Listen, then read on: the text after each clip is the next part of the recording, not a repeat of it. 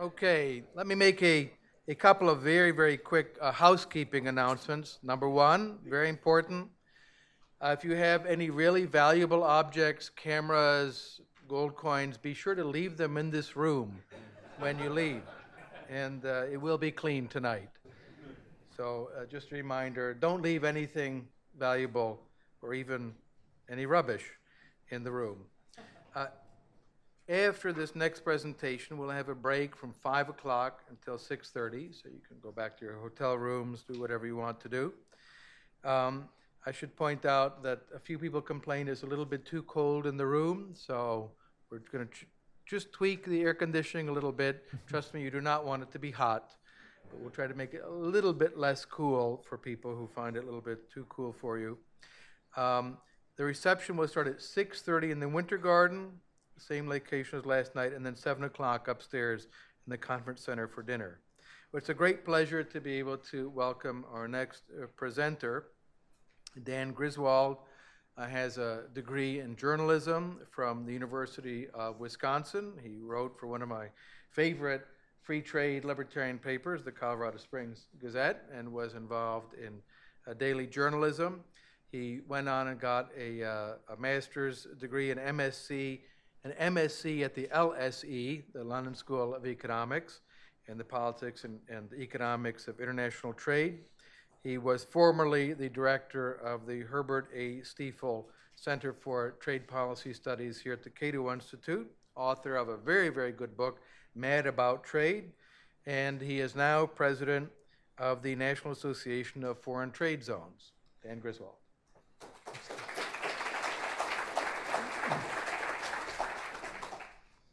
Thank you very much, Tom, and thank you everybody for coming to Cato University. I've, I've never, uh, I've been in the new auditorium here, but haven't seen it from this perspective, and what a wonderful place, and I give uh, Ed Crane and the staff of Cato that I had the privilege of working with for 14 years uh, credit uh, for making this all possible, as well as all the people who have supported Cato and the cause of liberty over the years. I feel very privileged uh, to come here uh, today.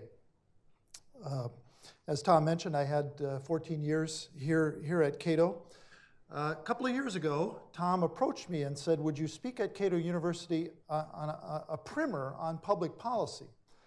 Well, that was kind of a challenging subject because I had spent my career, uh, more than 30 years, thinking about and writing about public policy, but always about specific subjects.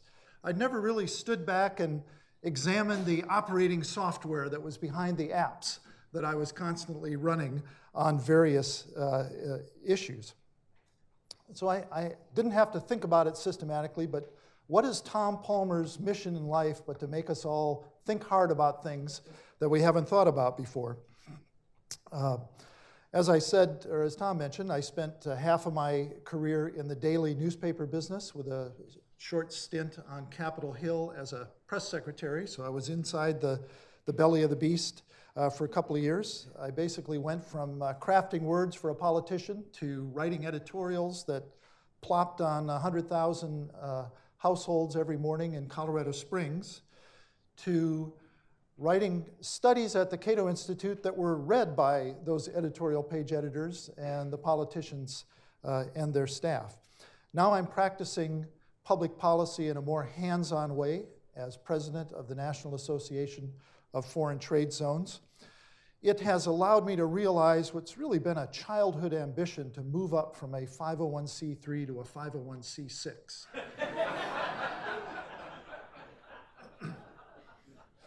that, that's the IRS section dealing with uh, trade associations. Just a word about NAFTZ. It's a trade association representing uh, over 600 stakeholders around the country who are involved in one way or another in the Foreign Trade Zones program. The Foreign Trade Zones program was passed by Congress in the 1930s uh, in response to and as a way of alleviating the high tariffs of the Smoot-Hawley Tariff Act uh, that had passed in 1930.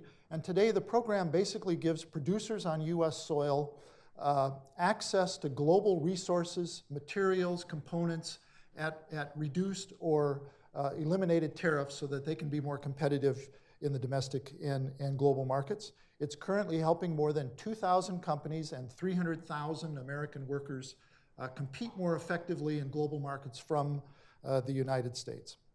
And all this without subsidies, uh, without loan guarantees, uh, without additional debt, or even a line in the federal budget. So, thank you.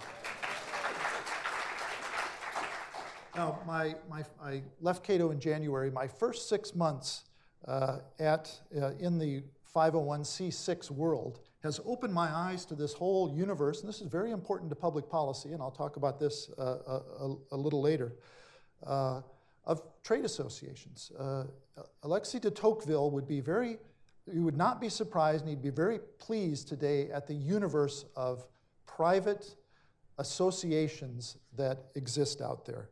Uh, there's one for just about everybody. Here are some of my favorite ones I've come across. Um, you want to build things and tear them down, there's the Asphalt Roofing Manufacturers Association or the Institute of Scrap Recycling Industries. Uh, if you want to get your heart racing, there's the Sudden Cardiac Arrest Association. Want to calm down, there's the Yoga Association or the Board of Registered Polysomnographic Technologists. Anybody tell me what they are? They're pe- people who test for sleep disorders, yes. If you're hungry for more, there's the National Turkey Federation or the National Frozen Pizza Institute. I'd like to research one of their studies. Uh, so, all part of the public policy universe that uh, is is, part of making public policy in America uh, today. Well, it's always good to define things, isn't it? What do we mean by public policy? Well, I think it's what the government does for and to society. It's a, collective action through government for better or worse. Uh, policymaking, as you know, doesn't work exactly like we were taught in our high school civics textbooks. Uh, here's just a short list of things government uh, can do, and it's a fairly exhaustive. Just about everything government does, I think, falls into one of these categories. They can regulate behavior, extract taxes, including uh, customs duties, distribute benefits, organize bureaucracies, or make war, uh, or pursue any combination of the above, or refrain from any combination. And of course, not acting is a government policy. In fact, it's often the best policy. Why should we care about public policy? And I'll assume all of you here, by definition, have an interest in public policy. Well, first, it can't really be ignored. Uh, most of us don't have the option of living in a cave or a cabin up in the woods, even though some people have tried. We all live in a society and a polity that affects us for better or worse. Secondly, if you don't take notice of public policy, it will take notice of you. Uh, you can be assured that that vacuum will be filled by other people who are interested in public policy. And there are a lot of people interested in public policy who do not share the commitment to freedom uh, of people uh, in this room. And then, of course, our ultimate goal is to make public policy less important, to defend civil society and expand the personal sphere as the primary arena of human activity and human progress, which it has been through the years. Of course, uh, uh, need to quote Ayn Rand here, and that's a good quote. I am interested in politics so that one day I will not have to be interested in politics. Well, let's start some of that analysis. Let's, let's create a framework for thinking about public policy. and I found a very uh, useful textbook here. One of our interns uh, helped me uh, find this uh, when I was here two years ago. Uh, Michael Munger of Duke University, in his book Analyzing Public Policy Choices, Conflicts, and Practices uh, in 2000. And I think most people at Cato, or I know I did, looking back, we tend to follow this template, even though if we may not be aware of it. This is the operating software whirring in the background as we do, as Cato people do their policy studies. The goal of public thinking about public policy is not nearly, merely to describe it, but to, to render a judgment, to come to a normative decision uh, uh, uh, about it. Uh, as Munger said, the process of policy analysis is primarily the gathering of data and the measurement of various values achieved by differing alternatives. Sounds a little academic, but I think that's basically right. Um, and Munger identified uh, five steps to public policy analysis. First, articulating the problem, including likely causation of the problem. Two, selection of criteria for judging success. How do you judge if a policy uh, is successful? What do we want to accomplish through a given public policy? Three, the comparison of alternative policies. Four, the consideration of political and organizational constraints. We live in the real world. What is possible to do here in America, here in this world that we're given in 2012? And finally, implementation and evaluation of the program. Well, let's look at each of those uh, in turn. Problem formulation. Uh, somehow there doesn't seem to be any uh, uh mental blockage about that here at Cato. Uh, there are lots of uh, problems out there. You just look around. And stating the problem is a big part of it. And here are just some issues that I've dealt with or that are very current, but an example reducing unemployment, promoting economic growth, offering health care for low income households. And again, the answer can be doing nothing. Reducing unfunded liabilities for government entitlement programs. One issue I wrestled with when I was here addressing illegal immigration. And one of the first things you have to do is construct a theoretical model of causation. What has caused this problem to come about? What's behind this problem? What's driving it? Um, and frankly, if you can do that in an intellectually robust way, you're halfway to solving the problem. It's very, very important. I know two issues I wrote about a lot when I was here at Cato illegal immigration and the trade deficit. That was pretty much the way I started any comprehensive discussion of the subject. How did we get to the point where we have a $500 billion trade deficit, 11 million people here without documentation? Second, selection of criteria. What do we want to accomplish? And this is really about ends rather than means, uh, ethical issues rather than purely analytical, or normative rather than positive judgments. Where do we want to be? What kind of policy, what, what kind of goals do we want to achieve uh, with our policy? And what is our basis for judging and choosing? And here at Cato in my years here, and I know it continues, uh, they're pretty upfront about their basis uh, for choosing individual liberty, free markets, limited government, peace among nations. Those are the North Stars uh, that Cato policy is driving us towards. Comparison of alternatives. And this matrix is from uh, Munger's book. I had a little more time, I might have filled it in with some examples, but basically down, down the left-hand column, you have the, the criterion uh, that you want to judge. What, what, are your, what are your values? What are you trying to achieve? And you might have individual liberty, economic prosperity, peace, justice, uh, those sorts of things. And then you have the alternative policies, and, and you have some sort of weighted system. You put more weight on freedom or equality, uh, peace or justice, those sorts of things. Uh, and then you analyze the policies and you can tote it up, and on the back of the envelope fashion, that can help to guide you uh, towards uh, better, better policy.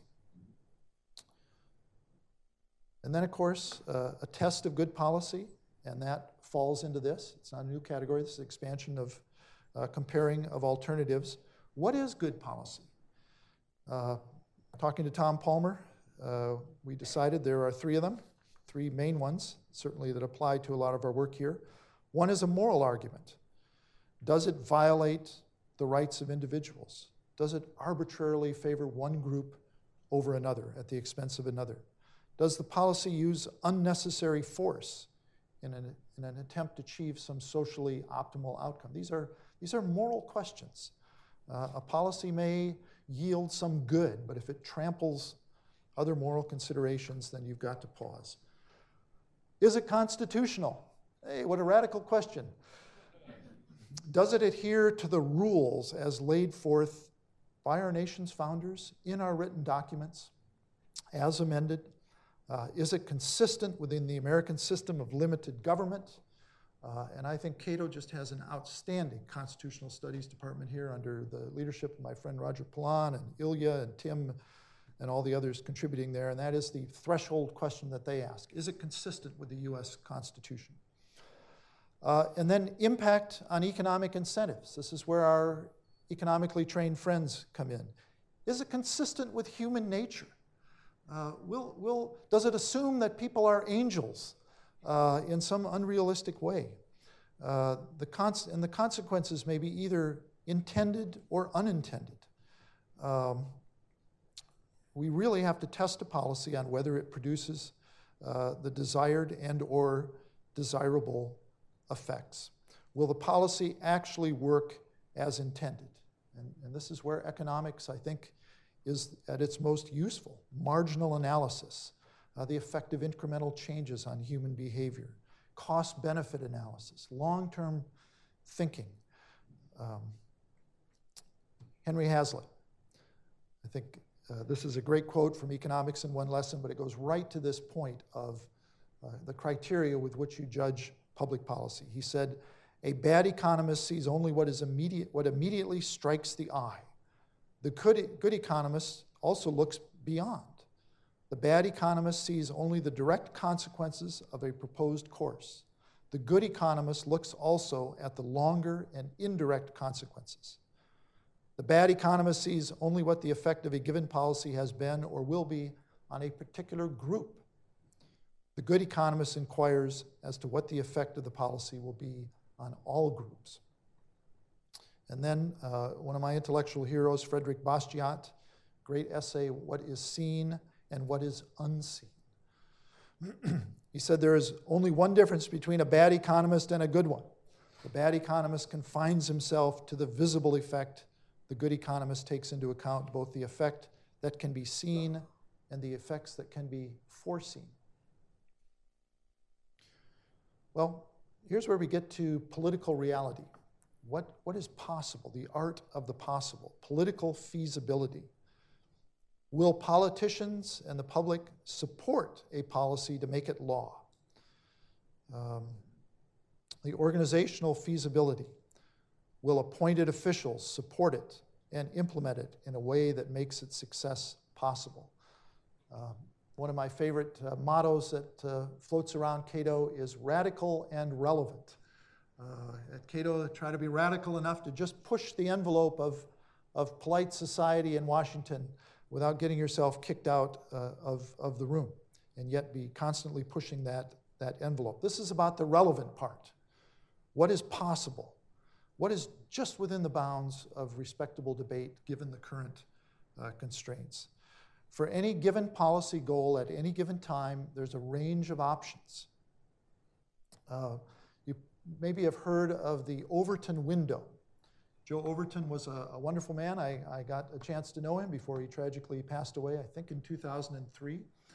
But he articulated uh, this way of thinking about what is possible called the Overton window. Uh, he used to be a vice president for the uh, Mackinac Center in Michigan, and he describes it as a window of political possibility. Uh, Wikipedia says at any given moment, in talking about the Overton window. At any given moment, the window includes a range of policies considered to be politically acceptable in the current climate of public opinion. With acceptable defined as something a politician could recommend without committing political suicide, uh, without it being considered too extreme or outside the mainstream uh, to gain or keep public office. Uh, a given policy at any moment can be unthinkable. This is a, a, sliding scale from way outside the Overton window to comfortably inside it.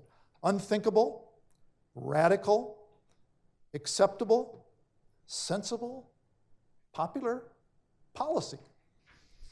I think at Cato we're, we're pretty much bouncing between the radical and acceptable uh, uh, thinking.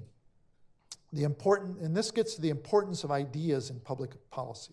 Ideas expand the options which are available uh, at public policy. You could think of Cato, among other things, as designed to move that Overton window up this scale towards more freedom.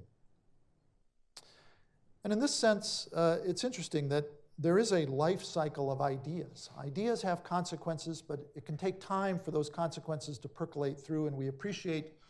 I keep saying we, you have to catch me on that, but my spirit is here largely. Uh, uh, Cato appreciates the patience of people who support our cause here because we don't guarantee, Cato doesn't guarantee immediate victories. We're trying to change uh, that climate. There are examples on the good side and the bad side. You know, the New Deal didn't just happen in a vacuum. There was all that, quote, progressive thinking, that collectivist thinking that was happening 30 years before. Hayek's Road to Serfdom came at an absolute nadir of appreciation for freedom, and yet it bore uh, fruit uh, decades later. Milton Friedman's writing about monetarism uh, and freedom generally. Uh, ideas percolate up and down from think tanks, through academics, to more popular outlets, politicians, newspaper editorial page editors, staff, the public. And then, ah, I'll sound like Rahm Emanuel, at a time of crisis, those ideas can be there uh, and they have some respectability, and politicians uh, can turn to them. You know, one example I think we're seeing before our eyes today is drug legalization. I mean, this, this was beyond the pale to being radical, and now you have elected presidents of major countries talking about uh, drug, drug legalization.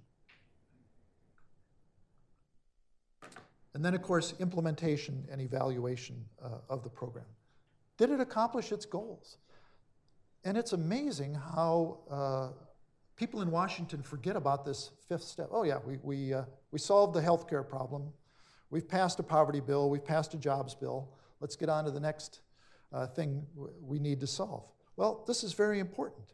Intentions are secondary, uh, they aren't worth very much. What is the real effect of the policy or law that's put in practice? And here again, I think Cato and other think tanks fill an important role. It's not enough to say we passed that law on campaign finance reform or healthcare reform or education reform or blah, blah, blah reform and say the problem is solved. We need to look at market outcomes, political acceptance, expert analysis. and ask the question Did this help us move towards a vision of a freer society? Let me just give you some examples of, I think, uh, very strong analysis in this last category here of public policy analysis. Charles Murray's book, I, am a big fan of Charles Murray. He's written many brilliant books, but I'm not sure any's had, uh, any of his work has had such direct public policy effect as Losing Ground. I remember reading it in ni- 1985 when I was uh, writing editorials, uh, utterly convincing. Uh, he marshals data from 1960 to 1980 showing the war on poverty not only failed, uh, but it harmed the very people it was meant to help. Not only marshals data, but has very compelling thought experiments in there from a very sympathetic point of view uh, towards the people that were supposedly helped. And about a decade later, uh, we passed welfare reform. Wasn't perfect, uh, but it was a step in the right direction. Uh, and I think Charles Murray's book had a big uh, cause in that. Uh, my friends at the Center for Educational Freedom here at Cato, Neil and Andrew and all the others, you've seen this graph. I think it, they make a point to put it on Cato at Liberty about twice a month. But it's devastating. Uh, their spending, per capita real spending, going up and up, results flat uh, to disappointing. This is the kind of post policy analysis that must be done for a proper understanding of uh, public policy. Well, Let's talk a little bit about how public policy is made. And this is where uh, our illusions really uh, do come crashing down. Uh, it's a messy process. You lose your idealism very quickly uh, when you come here uh, to Washington. That famous uh, remark by Otto von Bismarck laws are like sausages, it's better not to see them being made. There is a lot of truth to that. And we've seen some pretty ugly sausage making uh, in recent years, and this isn't just a Democrat or Republican thing, but uh, Obamacare, just because it's so fresh, You know, who learned about deem and pass when you were in high school civics? Uh, but that was a device they used to get around uh, cloture uh, in, in the Senate. Uh, so the process is messy. Uh, let's talk a little bit about the players. Very interesting array of players. You can see trade associations floating around there, think tanks, um, and then models of how these various players interact to produce public policy. And this really gets to the who uh, of public policy. And another book uh, that I found useful was The Players by John Kingdon, a political science professor at the University of Michigan. Basically said there are participants inside government. Uh, we all know who those are the administration, Capitol Hill, the courts, who, uh, depending on your perspective, legislating from the bench, civil servants, bureaucrats, uh, not just on a federal level, but we've seen in Wisconsin and elsewhere how bureaucracies and unions uh, can play such an important role in public policy. You know, uh, regulations. This is part of my the last six months in the 501c6 uh, world have been quite an education for me. The uh, I sort of miss being able to put my feet up on the desk and read academic studies for an afternoon, think deep thoughts. I actually have to run a, a, a small association and a, a board. Um, but I have learned a lot more about not just the policy makers on Capitol Hill, but the policy implementers out there uh, in, in the agencies. And there you can have all kinds of mischief, a lot of well intentioned people, but you can have regulations design, uh, uh, on their face designed to do one thing when in fact uh, they do another thing. I know in the trade area, there's a whole area of jurisprudence uh, having to do uh, with you know, regulations of uh, sanitary and phytosanitary stuff, food, and all those regulations. Uh, they say they're designed for public health when in fact they're disguised uh, trade barriers. No law was passed. Uh, this is an important arena of public policy implementation. in, in my, my job as president of the National Association of Foreign Trade Zones, I've had, I guess it's a privilege, of visiting uh, a number of agencies in Washington that I had never set foot in before, and there's one of them I'd never heard of before. Um, since in the last six months, I've been to OMB, Office of Management and Budget, uh, uh, Customs and Border Patrol, the Food and Drug Administration, Census, the Foreign Trade Zones Board, which is over in uh, uh, Commerce, and I even visited the offices in suburban Maryland of APHIS. Does anybody know what uh, agency APHIS is? It either sounds like a a Chinese ripoff of a car rental company, or uh, some kind of bug that might infest your garden. APHIS. Anybody know what APHIS is? You tell me? I, I didn't know either. The Animal and Plant Health Inspection Service uh, that has an interest in what comes into foreign trade zones, and, and uh, they don't want to have uh, pests or rabies come into the country. Uh, so, anyway, that's government, they're players. They're real players that we need to pay attention to. And then there are those who are outside government, but not just looking in, who are influencing public policy as well. And here you get into interest groups, including trade associations, academic researchers, consultants, including think tanks, the media, opinion makers, voters. So, these are the players. Let's talk about some models of public policy uh, uh analysis. And these are models of how these players interact to form public policy. And I want to talk about some of these very quickly.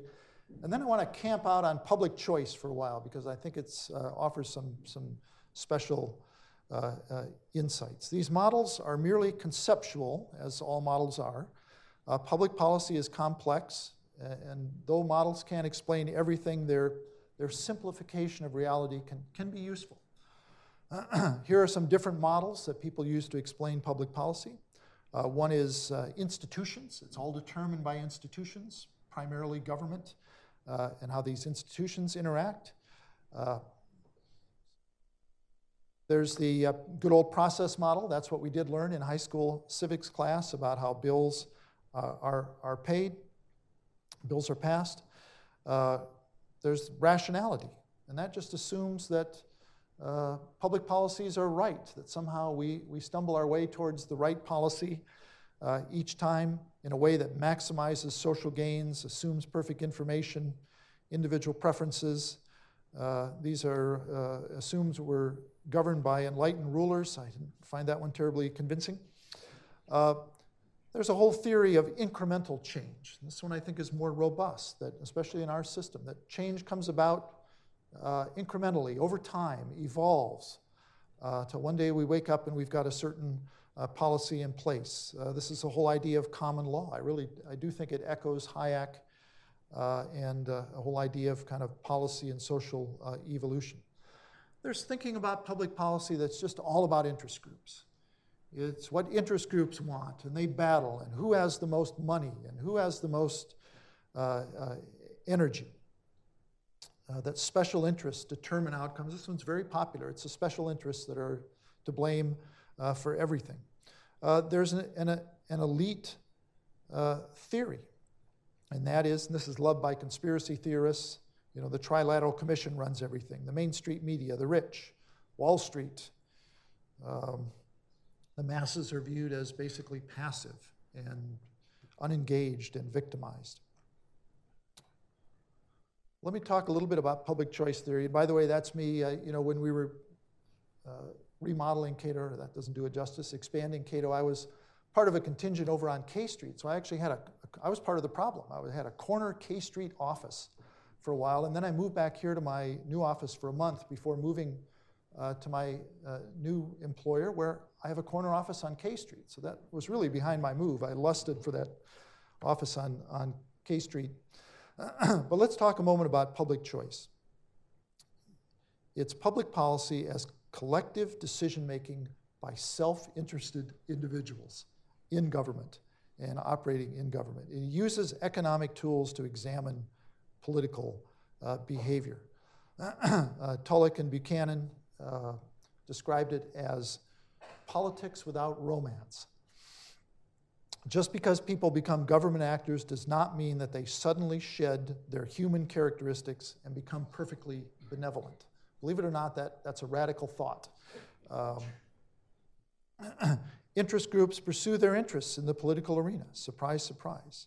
I think it reinforces an assumption here at Cato uh, that we don't question people's motives. We're trying to change the incentives uh, of, of the system. It's not a question of just electing or appointing good people, but of arguing for more freedom and better institutions. And of course, uh, political systems generate rent seeking.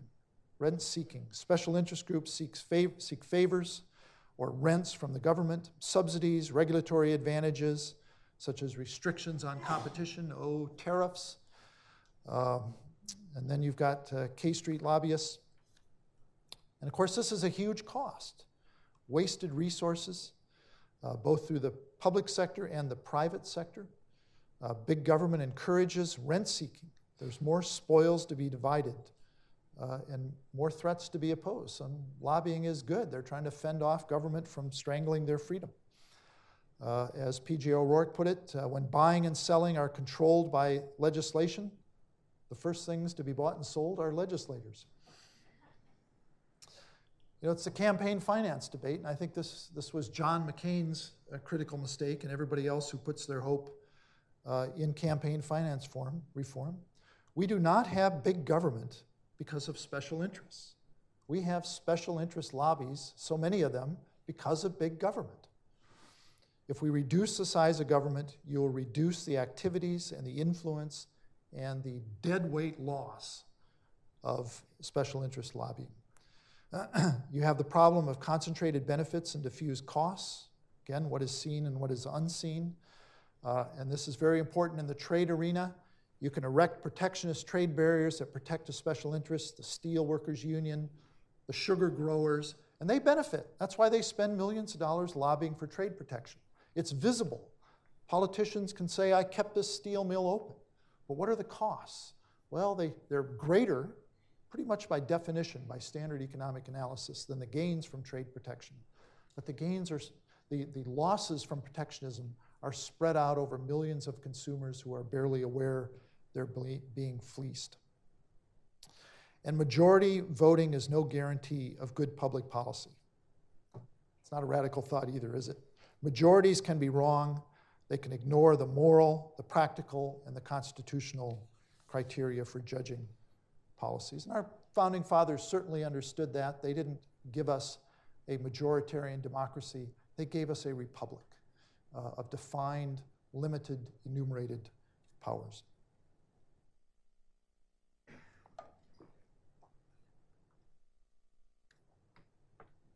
In fact, majorities can produce unrepresentative, irrational results. We need to keep this in mind. Let me talk a little bit about Arrow's impossibility theorem. Kenneth Arrow won the Nobel Prize, I think, primarily for this work. for individual preferences, our preferences must be transitive.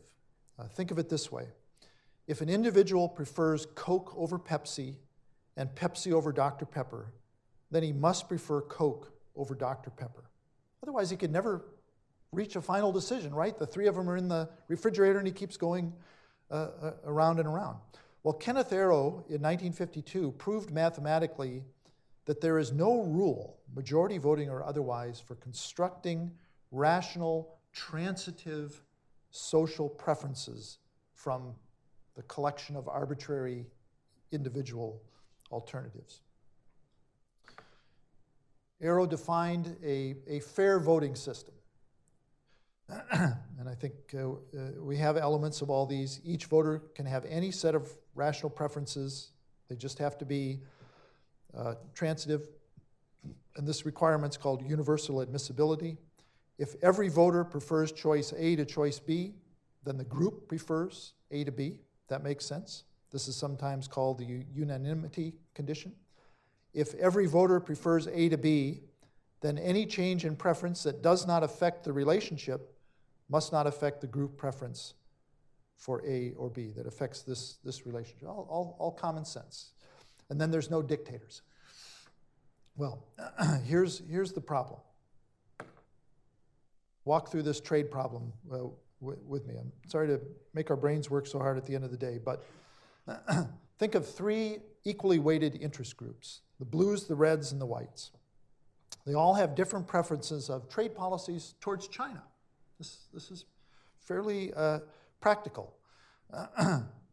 and, and here are their preferences. So the blues, their first preference is unilateral free trade. If they can't have that, they'll have a trade agreement with China. If they can't have that, last resort, will engage in a trade war. the Reds, they're spoiling for a trade war. They can't have that. They'll have unilateral free trade. They can't have that. They'll have a trade agreement. The Whites, they want a trade agreement first, then a trade war. Their last best option is unilateral free trade. Well, if you walk through how, how they would vote then, if you, if you put it up to an individual vote, uh, how would it turn out? Well, it turns out that these are not uh, transitive preferences. They're, they're, they're caught in an endless loop. Uh, unilateral free trade will trump. If, if these two choices are put before the public, unilateral free trade will trump a trade agreement. But a trade agreement will trump a trade war, and a trade war will trump unilateral free trade. I mean, this, this is an important insight. A, a public collective decision making process can get caught up in an endless loop that leads to irrational outcomes. Now, I don't want anybody to get discouraged. Uh, there's, public choice is not fatalism. It doesn't mean that we're destined to have bad policies uh, because politicians are just like uh, the rest of us. Good policies can win out despite the self interest of politicians, the tilted playing field against free markets, and all the bad ideas floating around. And I think the Cato Institute is proof of that. Uh, the fact that our country is still as free as it is uh, is proof of that. Good ideas and the right circumstances have produced significant advancements for liberty uh, over the years. Let me just end just saying what, what can we do uh, as citizens? Uh, you can vote, or you cannot vote. I think they're both respectable choices. Uh, you can work through political parties. You can fund think tanks. Great idea, if it's the right one. Uh, you can write letters to the editor. They're very influential. uh, articles, blogs. This is something that didn't exist 20 years ago. Uh, you can write books. You can meet with government officials, whether it's uh, APHIS or the FDZ board or your local zoning board. we need to keep making the case for liberty by making sure our arguments are heard. You know, people say your vote doesn't count, your voice doesn't count. It's a bit like going to a stadium and rooting for the home team. Collectively, uh, it does have an influence on policy, and we can all be rooting for liberty, knowing that in our small way, we have played a part in promoting uh, the progress of mankind. Thank you very much.